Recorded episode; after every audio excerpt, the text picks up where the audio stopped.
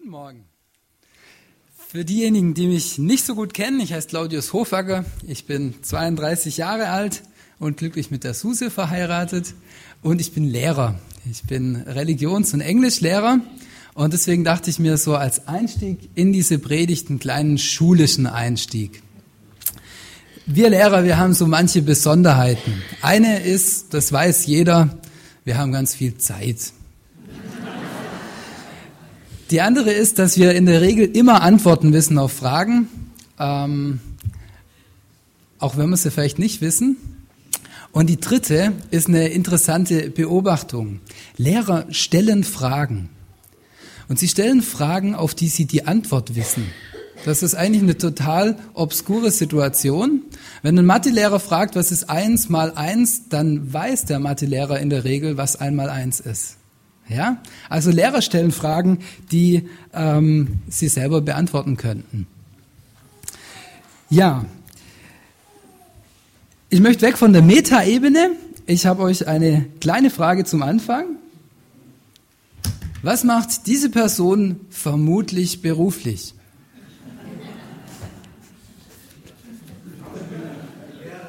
Es ist kein Lehrer, nein. Es ist ein Schauspieler. Es könnte tatsächlich ein Schauspieler sein. Bei einer größeren Auflösung könnte man nämlich sehen, der hat ein Augenbrauen-Piercing. Vielleicht ist der auch nur angezogen wie ein Polizist. Ich habe jetzt vermutet, dass eure erste Antwort der Polizist ist. Aber ich gebe euch einen Tipp. Wir gehen davon aus, dass es ein Polizist ist. Warum? Weil er eine Uniform trägt. Ich habe ein bisschen ein schwereres Bild noch mitgebracht und ich möchte euch an diesem Bild zeigen, wie man jetzt systematisch in der Schule vorgehen würde.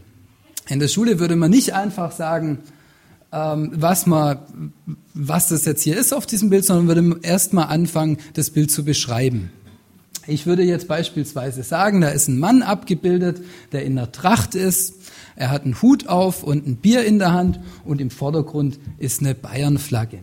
Und wenn ich mir den Hintergrund genau anschaue, dann ist da ein Gebäude, das so ein bisschen aussieht wie der Fernsehturm in Berlin und ein Regierungsgebäude auf der rechten Seite. Und erst in einem zweiten Schritt würde ich jetzt vorgehen und würde interpretieren, dass nämlich hier ein Bayer in Berlin sitzt und ein Bier trinkt. Okay? Also, ich sage euch jetzt mal kurze Bestandsaufnahme, was wir bisher gelernt haben. Wir haben bis jetzt gelernt, dass man einen Polizisten an seiner Uniform erkennen kann. Wir haben gelernt, dass wir im Idealfall einen Bayern sogar erkennen können, wenn er in Berlin ist. Und wir haben gleich zu Beginn gelernt, dass Lehrer Fragen stellen, obwohl sie selber die Antworten wissen. Jetzt aber zu unserem Thema für diese Predigt. Woran erkenne ich eigentlich einen Christen? Wie müsste das Bild für einen Christen hier aussehen?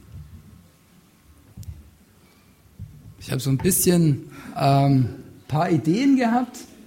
Ich habe mal an die Sandalen mit Socken gedacht. Allerdings ist es in dem Fall so, dass das wahrscheinlich für einige Deutsche, die im Urlaub sind, zutreffen würde. Also nicht unbedingt nur für Christen. Oder vielleicht so der Hippie-Typ, lange Haare, vielleicht ein Bart, Schnurrbart wahrscheinlich eher nicht. Gut, jetzt aber wirklich zu der Frage, woran erkennen wir einen Christen? Und da gibt der Bibeltext, der dieser Predigt zugrunde liegen soll, Auskunft. Er steht in Johannes 13, die Verse 34 bis 35. Hier sind wir. Ein neues Gebot gebe ich euch, dass ihr euch untereinander liebt, wie ich euch geliebt habe, damit auch ihr einander lieb habt. Daran wird jeder Mann erkennen, dass ihr meine Jünger seid, wenn ihr Liebe untereinander übt. Wow, erkennt man uns als Jesu Jünger an unserer Liebe, an der Liebe untereinander? An der Liebe, die wir heute in unserer Gemeinde und darüber hinaus leben? Erkennt man daran, dass wir Jesu Jünger sind? Ich möchte diesen Text auslegen und ich hoffe, dass wir am Ende sowohl herausgefordert als auch ermutigt sind. Vers 34 beginnt: Ein neues Gebot gebe ich euch. Wenn es etwas Neues gibt, dann muss es auch etwas Altes geben. Und es tut es. Wenn Jesus nach den Geboten gefragt wird, dann antwortet er besonders auf die Frage nach dem höchsten Gebot mit dem sogenannten Doppelgebot der Liebe. Das, wenn man es sich genau anschaut, eigentlich gar kein Doppelgebot, sondern ein dreifaches Gebot ist. Und das deswegen was Altes ist, weil es gar nicht von Jesus stammt. Es sind Zitate aus dem Alten Testament, aus dem 5. und 3. Buch Mose. Wir kennen wahrscheinlich alle dieses Doppelgebot der Liebe. Du sollst den Herrn, deinen Gott, lieben von ganzem Herzen, mit ganzer Seele und all deiner Kraft und deinen Nächsten wie dich selbst. Eine Person, die sich mit dem Thema Liebe ausführlich beschäftigt hat, ist der jüdische Psychoanalytiker und Sozialphilosoph Erich Fromm. Und Erich Fromm schreibt in seinem Buch Die Kunst des Liebens, wie der Titel das auch schon vermuten lässt, dass Lieben eine Kunst ist, die erlernt werden kann. Er sagt, dass bei einer Kunst, ein Künstler, der braucht Talent, aber der muss auch üben. Die wenigsten Künstler, die können einfach ad hoc alles automatisch, sondern es gehört viel Disziplin und Übung dazu. Und er sagt, dass wir Liebe auch einüben und verbessern können. Erich Fromm ist auch der Meinung, dass wir uns deswegen nach Liebe sehnen, weil wir die Erfahrung von Getrenntsein machen. Und der Wunsch nach Liebe ist der Wunsch danach, dieses Getrenntsein zu überwinden. Und das ist mit Sicherheit auch in Bezug auf die Liebe zu Gott wichtig. Wie können wir Gott lieben? Als Christen wissen wir, dass wir Gott nur lieben können, wenn wir zuvor erfahren haben, dass er uns liebt. Zu erfahren, dass mit Jesus das Getrenntsein zwischen ihm und uns Menschen überwunden wurde. Also wäre der Anfang der Gottesliebe, uns neu bewusst zu machen, wie sehr Gott uns liebt und dass er diese Trennung aufheben möchte. Außerdem kann es uns helfen, Gott noch mehr zu lieben, wenn wir uns die Geschenke anschauen, die er uns jeden Tag neu macht. Wenn wir uns bewusst machen, dass alles, wirklich alles, was wir erleben dürfen, ein Geschenk von Gott ist. Unsere Freunde, unsere Verwandten, unsere Wohnung bei dem regnerischen Wetter. Wenn sie funktioniert, die Heizung, aber auch so.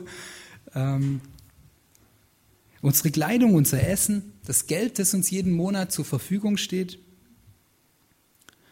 Die Beziehung, die Gott uns anbietet und die er sich sehr viel hat kosten lassen, unser gesamtes Leben. Und die Liebe zu Gott, die kann auch größer werden, wenn wir uns, eigentlich eng damit verbunden, aber wenn wir uns die Größe Gottes vergegenwärtigen.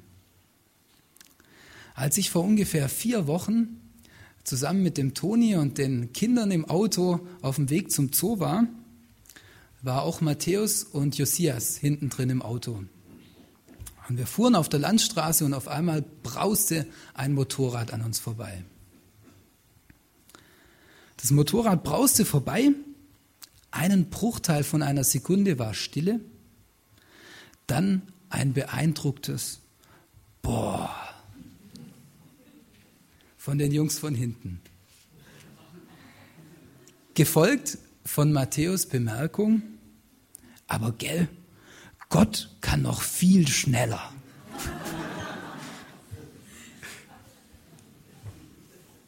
Die Freude an Gottes Macht und Größe kann uns helfen, ihn noch mehr zu lieben.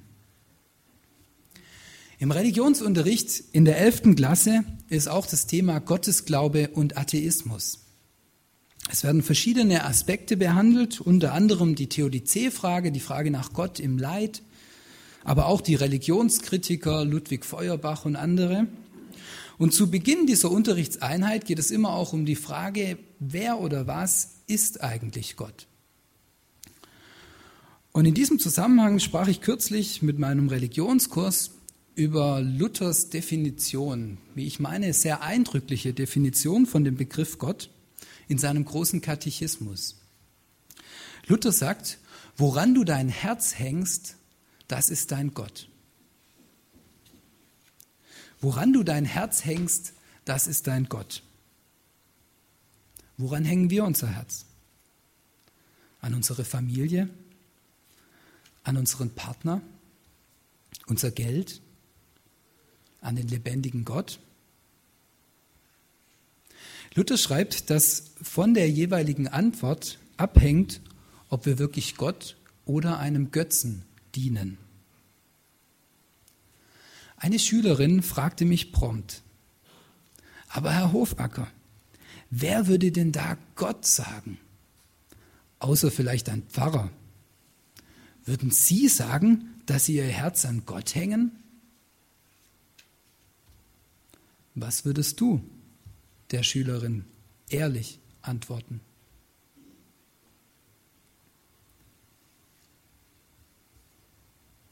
In 1. Johannes 4, die Verse 9 bis 10 lesen wir, darin ist erschienen die Liebe Gottes unter uns, dass Gott seinen eingeborenen Sohn gesandt hat in die Welt, damit wir durch ihn leben sollen. Darin besteht die Liebe, nicht, dass wir Gott geliebt haben, sondern dass er uns geliebt hat und gesandt seinen Sohn zur Vergebung für unsere Sünden. Ihr Lieben, hat uns Gott so geliebt, so sollen wir uns auch untereinander lieben. Und in unserem Text, in Johannes 13, heißt es, dass ihr euch untereinander liebt, wie ich euch geliebt habe, damit auch ihr einander lieb habt. Es geht hier also auch und besonders um die Nächstenliebe oder auch die Liebe zwischen Glaubensgeschwistern. Was bedeutet Nächstenliebe? Erich Fromm schreibt in diesem Zusammenhang, die fundamentalste Art von Liebe, die allen anderen Formen zugrunde liegt, ist die Nächstenliebe. Wir würden wahrscheinlich sagen die Gottesliebe, aber dennoch. Damit meine ich ein Gespür für Verantwortlichkeit, Fürsorge, Achtung und Erkenntnis, das jedem anderen Wesen gilt, sowie den Wunsch, dieses Leben zu fördern. Demnach, schreibt er weiter, ist die Liebe zum Hilflosen, die Liebe zum Armen und zum Fremden der Anfang der Nächstenliebe.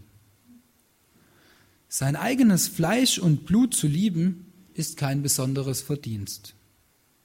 Auch ein Tier liebt seine Jungen und sorgt für sie. Der Hilflose liebt seinen Herrn, weil sein Leben von ihm abhängt. Das Kind liebt seine Eltern, weil es sie braucht.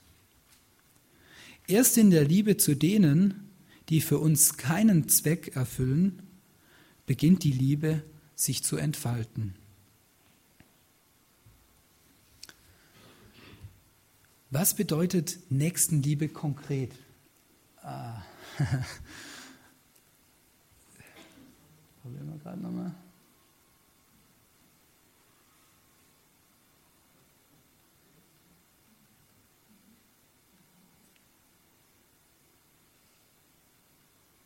Super, danke. Nächstenliebe ist tätige Liebe. Sie bedeutet, sich gegenseitig zu helfen. Und wenn ich in unsere Gemeinde schaue, dann gibt es viel solcher tätiger Liebe zu sehen. Wir haben viele Menschen hier unter uns, die vorbildhaft für andere Verantwortung übernehmen und ihnen helfen. Wenn ich nur an die vergangenen Umzüge denke, an die Renovierungsarbeiten, wenn ich daran denke, wie viele Zimmer der Tommy tapeziert und gestrichen hat, obwohl wir alle wissen, dass das überhaupt nicht seine Lieblingsbeschäftigung ist. Man könnte unzählige solcher Beispiele für tätige Liebe bei uns in der Gemeinde nennen.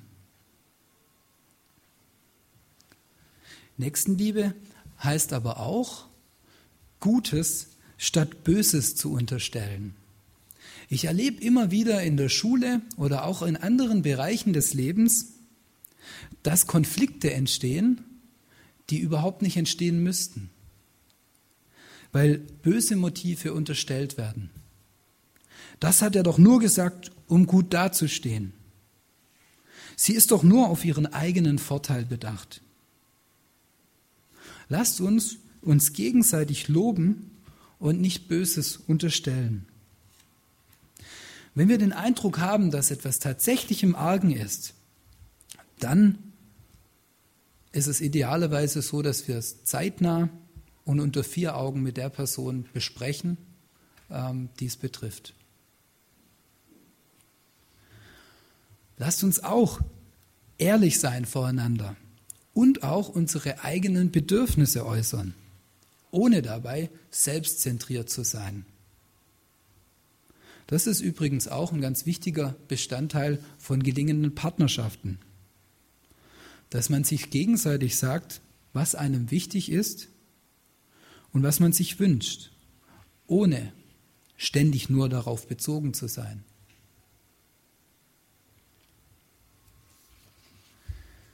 Nächstenliebe heißt auch, sich gegenseitig zu vergeben. Im Hauskreis schauten wir vor 2 Wochen den Film »Wie auch wir vergeben«. Das ist ein sehr beeindruckender Film, der auf einer wahren Begebenheit beruht. Auf einen Amoklauf, der 2006 in einer Amish-Gemeinde in Pennsylvania stattfand. Ein Mann, er selber kein Amish, aber ein Familienvater, erschoss 5 Amish-Kinder in einer Schule und hinterher sich selbst. Kurze Zeit später gingen Älteste aus der Gemeinde, unter ihnen auch ein Vater von einem der erschossenen Kinder, zur Familie des Täters und sprachen ihnen Vergebung zu. Und außerdem unterstützten sie die Witwe des Täters mit ihren Kindern.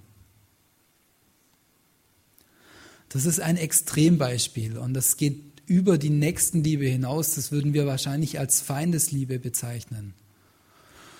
Und ich denke und gehe davon aus, dass niemand von uns in so eine extreme Situation kommen wird. Und trotzdem merke ich, wie schwer es mir fällt, schon in ganz kleinen Situationen, bei Kleinigkeiten, Menschen, die mich verletzt haben, ihnen zu vergeben. Als Christen ist es aber unser Auftrag, anderen zu vergeben. Im Vaterunser beten wir, wie auch wir vergeben unseren Schuldigern. Und wenn man in Matthäus weiterliest, dann heißt es, denn so wie wir vergeben, so wird auch uns vergeben. In dem Film wird deutlich, dass Vergebung enorm schwierig ist und dass sie gegen unsere natürlichen Gefühle strebt. Aber es wird auch deutlich, besonders am Ende deutlich, dass es ganz besonders befreiend ist, in erster Linie für die Person, die selber vergibt.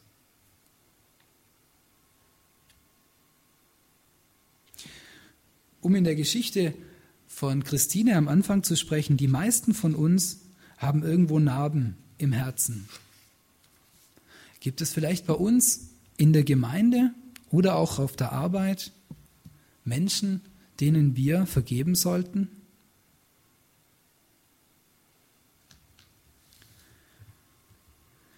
Nächstenliebe hat aber auch sehr viel mit Aufmerksamkeit zu tun. Nehme ich den anderen wahr oder bin ich nur mit meinen eigenen Gedanken in meinen eigenen Gedanken gefangen? Als wir neu hier in der Gemeinde waren, fanden wir es auffällig, dass besonders die ältere und die mittlere Generation sehr offen und willkommenheißend auf uns zukam. Unsere Generation und die Jüngeren schienen eher mit sich selbst beschäftigt zu sein, gewesen zu sein. Ich möchte auch die Jüngeren unter uns auffordern, nach dem Gottesdienst aufmerksam zu sein und wenn es erwünscht ist oder man den Eindruck hat, dass es angebracht ist, auch neue Leute anzusprechen und auf neue Leute zuzugehen. Aufmerksam sein heißt, Menschen oder zu fragen, was dem anderen dient, was dem anderen guttun würde. Das muss nicht immer sein, auf einen anderen zuzugehen. Ich erinnere mich an einen Besuch in einer Gemeinde in Ettlingen mit Schülern. Wir haben das im Zusammenhang mit dem Thema Kirche auch verschiedene Gemeinden besucht. Und in einer Gemeinde waren wir und nach dem Gottesdienst wurde ich noch ein bisschen aufgehalten und meine Schüler sind schon aus dem Gottesdienstraum raus ins Foyer gelaufen. Und dort wurden sie begrüßt von einer Traube von Gemeindegliedern. Und meine Schüler, also es ging weiter, ich bin dann dazugekommen und dann hat ein junger Mann lauthals verkündet, er finde das so gut, dass wir das machen mit diesem Kirchenbesuch. Und es ist so wichtig, dass es fromme Religionslehrer gibt. Und ihr könnt euch vielleicht vorstellen, dass meine Schüler ein bisschen verunsichert waren. Und mir ging es ähnlich, ich habe mich nicht wohlgefühlt. Das waren gute Motive. Die Leute, die wollten nicht, dass ihre Gemeinde anonym ist und dass da jemand rausläuft, ohne angesprochen zu werden. Aber in dem Fall war es ein bisschen zu viel. Aufmerksamkeit heißt auch zu fragen, was dient dem anderen? Ich habe bei uns in der Gemeinde schon ab und zu miterlebt, wie vor oder nach dem Gottesdienst eine Gruppe von Leuten zusammenstand und dann eine Person dazu kam. Und diese Person geht auf einen anderen in der Gruppe zu und begrüßt ihn oder sie und schüttelt ihm die Hand. Und die Leute daneben, die werden einfach vergessen. Und die haben sich teilweise zu Recht ausgeschlossen gefühlt. Ich will keinem da irgendwas Böses unterstellen. Ich glaube nicht, dass das irgendjemand mit Absicht machen würde. Aber es ist unaufmerksam. Und damit wirkt es lieblos. Wie würde ich mich fühlen, wenn jemand mich links liegen lassen würde? Ich möchte keine Negativbeispiele aneinanderreihen, sondern ich möchte uns alle, und da schließe ich mich mit ein, dafür sensibilisieren, wie wir miteinander umgehen. Warum? Weil von außen erkennbar sein sollte und ist, dass wir Jesu Jünger sind.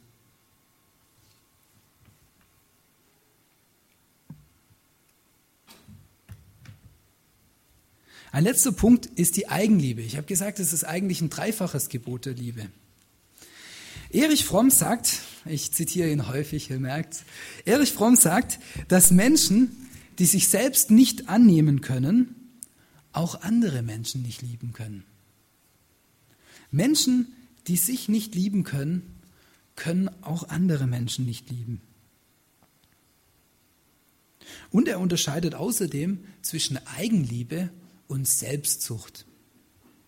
Eigenliebe bedeutet, sich selbst wertschätzen zu können, sich annehmen zu können.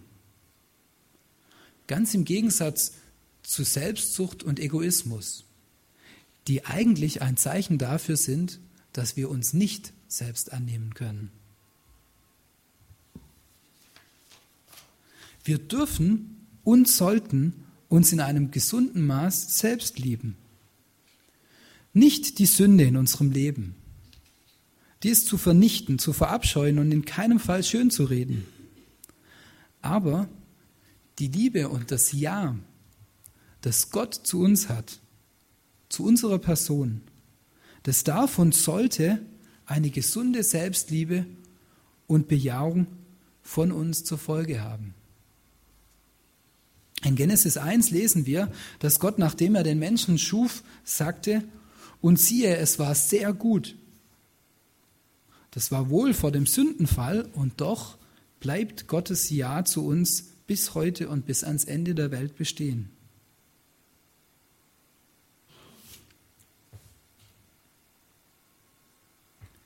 Erkennt man uns an unserer Liebe? Ist uns Gottes Liebe zu uns bewusst? Sein Wunsch, die Trennung aufzuheben? Sind wir bereit, uns in andere Menschen hineinzuversetzen und ihnen Gutes zu tun, Liebe zu üben? Können wir uns selbst annehmen? Das waren jetzt alles keine Lehrerfragen, denn selbst ich weiß die Antwort nicht drauf. Die kann jeder nur für sich selbst beantworten. Wer nicht bei allen Fragen ein inneres Ja sprechen konnte, dem sei anschließend gesagt: Die Situation, in der Jesus in Johannes 13 seinen Jüngern das neue Gebot gibt, ist folgende. Soeben hat Judas den Raum verlassen, um Jesus zu verraten. Und gleich im Anschluss an das neue Gebot kündigt Jesus Petrus an, dass er ihn verleugnen wird. Jesus weiß, mit wem er es zu tun hat. Er weiß um unser Unvermögen. Und trotzdem, vielleicht sogar gerade deswegen, gibt er uns dieses Gebot. Ein neues Gebot gebe ich euch, dass ihr euch untereinander liebt, wie ich euch geliebt habe, damit auch ihr einander lieb habt. Daran wird jedermann erkennen, dass ihr meine Jünger seid, wenn ihr Liebe untereinander habt. Amen.